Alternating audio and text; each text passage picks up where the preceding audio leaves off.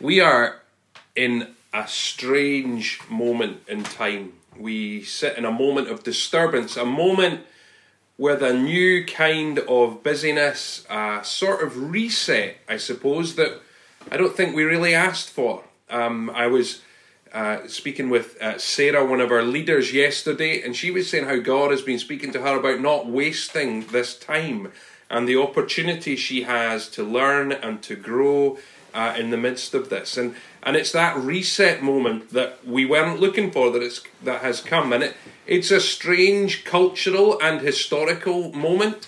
Um, this will be an Easter that we will never forget. Um, we will never. Uh, we will always be able to talk about that Easter in 2020, the one that you sat in front of your computer and listened to some bloke uh, miles down the road talking to his computer. Um, but here's the thing this whole experience is very personal to each one of us. So we're all experiencing this individually uh, and in our families, but we are. It's also a massive public moment because the whole globe is undergoing this kind of experience. So it's this strange tension of a very public thing and a very personal thing. And Easter is exactly the same. I want to talk this morning about the joy of new life and hope and what that brings to us and how it might have some sense of importance for this moment and this day. We read the story of Noah, and I'd ask you just for a moment to put yourself back into that story uh, that Rebecca read for us, where Noah sends out this dove. Hoping that yes, maybe we'll get some sign that, that this is going to be an end. And then actually, what happens is the dove comes back and it's got nothing. There's no sign of life, there's nothing. The disappointment and confusion that must have that Noah must have felt in the midst of that, having been locked down at sea for months on end. And now he's like, oh, what? So a week later, he sends out the dove, and I do wonder was it more in hope than expectation? This sense of, well, mate, I suppose I better. And so he sends out this dove, and back comes the dove with the olive branch to say, wait a minute, there is hope here. There is an end to this. There is something new coming. And then we read the next part of that story where God makes his covenant with Noah once they're back on dry land, and he shows him the rainbow and says, This will be a sign of my faithfulness to you. Now, the people of God throughout the ages attested to God's faithfulness and they spoke about it, and yet they longed for the fulfillment of that faithfulness. They longed that it would be more than just a sign in the sky or a promise in a covenant. They longed for the Messiah. They had this sign, but they wanted something more. And then we find our disciples. We, we find the women going to the tomb. The, these disciples who were longing that this might be the fulfillment of God's promise that He would send a Messiah. And it had been years in the making, this moment. They had risked their livelihoods, they had embraced vulnerability. And then on the cross at Calvary, all their hopes were shattered, all their dreams were gone. And perhaps importantly, a friend was lost. And so we see the women, they go to the tomb and they come running to the, the apostles and tell them that he's not there. The tomb is empty. They tell of their, their encounter with the angels. And the men, in best men fashion, say, Aye, right. And so, but Peter, he decides, actually, I'm going to check it out for myself. And he runs to the tomb. And I love in the Gospel of John, when John tells this story, John actually makes the point that, that John won that race. You know, that, that he was the one that was making the much more of an effort. But Peter gets there. And it says he went away wondering to himself. He didn't know. He was still confused, still disappointed. But we get this insight into a deeply personal moment that Peter has on this first Easter Sunday. But Easter itself might be the most public pronouncement that's ever been made. He is alive. It changes everything. It proves Jesus to be who he said he was. It shows God really is faithful and that his promise is now fulfilled. Redemption and restoration is now for the whole of creation. There is no more public good news than that. There is no more public than that. But in this moment, Peter has this deeply personal experience where he goes away wondering what it is that has happened. But Easter has brought to us the full and proper revelation of the hope, an olive branch from heaven, if you like. New life and new hope is available to us. But then we read the story of the disciples on the road to Emmaus.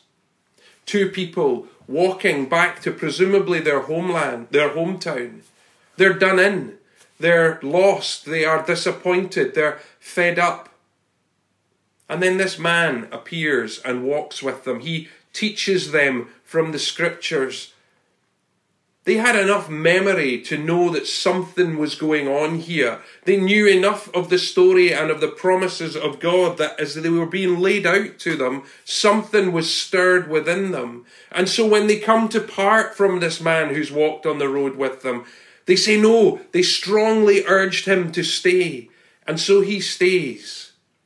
Having declared this public truth for them, he sits in a very personal moment and breaks bread, and suddenly their eyes are opened. Another deeply personal moment of revelation of this very public truth. Jesus on the road to Emmaus brought hope from heaven and new life for these disciples, who then take off back where they had come from in order to proclaim this incredible news that the one they hoped for was Messiah, was Messiah and so much more. He was once dead and is now alive. And so this morning, our invitation is to see new life. Not just as green shoots coming up from the ground, like the brilliant photos that many of the kids took, but actually, it's also more than that. It's, it's not even just the blossom that we can see on some of the trees, the beauty and the colour that those bring. It's not even the stunning sunrise that we didn't get this morning because it was pretty dull. Um, it's not even a dove returning with an olive branch. This morning, we are invited to see that we, you and I, each one of us, sitting at each screen here, whether you are the youngest among us or the oldest, each one of us is invited into this very public reality that Jesus is alive and we can be a new creation. We listen to Duncan's story, a story of redemption and hope and God walking with him through the highs and the lows of life, meeting him where he needed to be met, and in that, bringing new life. See, what Jesus was doing when he was uh, when he was dying on the cross, was dealing with our sin and our brokenness and our separation from God. And in the resurrection, he is vindicated in that, and he is the first fruits of a new creation, the scriptures tell us. See, Jesus is not just here to save our souls, he is redeeming the whole of creation, everything, all of us, and all of the stuff we can see. God is in the business of redeeming through the resurrection of Jesus. See, Jesus is the first fruits of that new creation, and with that, death has lost its sting. That's an important message for us right now. Death has no power over you and I if you trust in Jesus. God has won. Death is defeated and sin along with it. The enemy is vanquished. And those who embrace this public reality, they are a new creation in Christ Jesus. The hope of heaven is revealed as a public reality that has very personal impact. See, just because it's public doesn't mean we don't need to own it. We each individually need to own the reality that Jesus rose from the dead and then new life comes to us. What a wonderful hope and gift to us. But also, we don't get to have it as a private thing, I've deliberately used the word personal rather than private because there's nothing ever private about our faith. It is deeply tied up with this public proclamation that Jesus is alive. He is risen, and so we are a new creation. And so, just in case you think this sounds all a bit triumphalistic, yes, yes, Glenn, that's great. Thanks very much. It's all very nice and a bit uppity because it's good because it's Sunday morning and it's Resurrection Sunday and we should be like that. But, you know, when we get back down to real life on Monday, none of that's going to matter. No, this is not what we're talking about.